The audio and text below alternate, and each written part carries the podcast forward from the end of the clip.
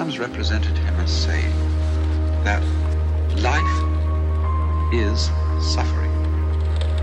In other words, of enunciating a highly pessimistic and world hating doctrine that to be alive is to suffer.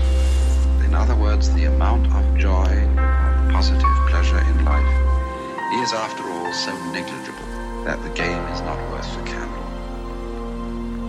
Now, if one studies the method of teaching of sages in ancient India, you have to realize that one of their fundamental pedagogical gambits is to arrive at the point of view they wish to inculcate.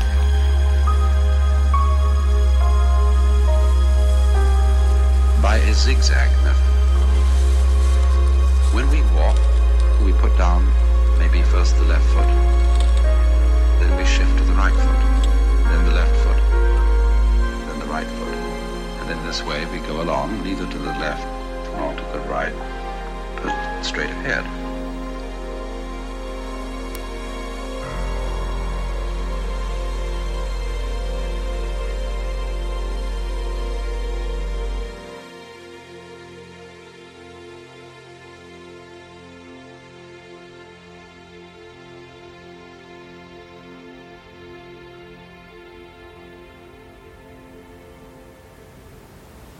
ハハハハ!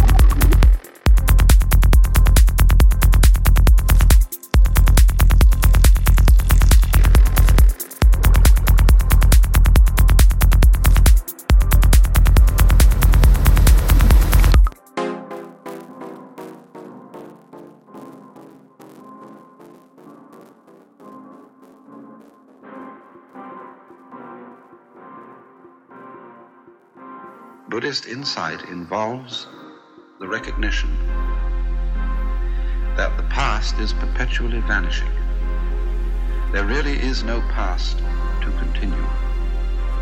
And therefore to cling to it, to identify oneself with it, is to perpetuate an illusion resulting in incessant frustration, resulting indeed in that very vicious circle which the symbol of the wheel represents. And it's based on an old medical formula. In ancient India, as in almost all ancient cultures, every activity was ceremonialized. When a physician came to pay his call, he gave his diagnosis in a ceremonial way. He made four pronouncements. The first pronouncement was the name of the disease. The second, the cause of the disease. The third,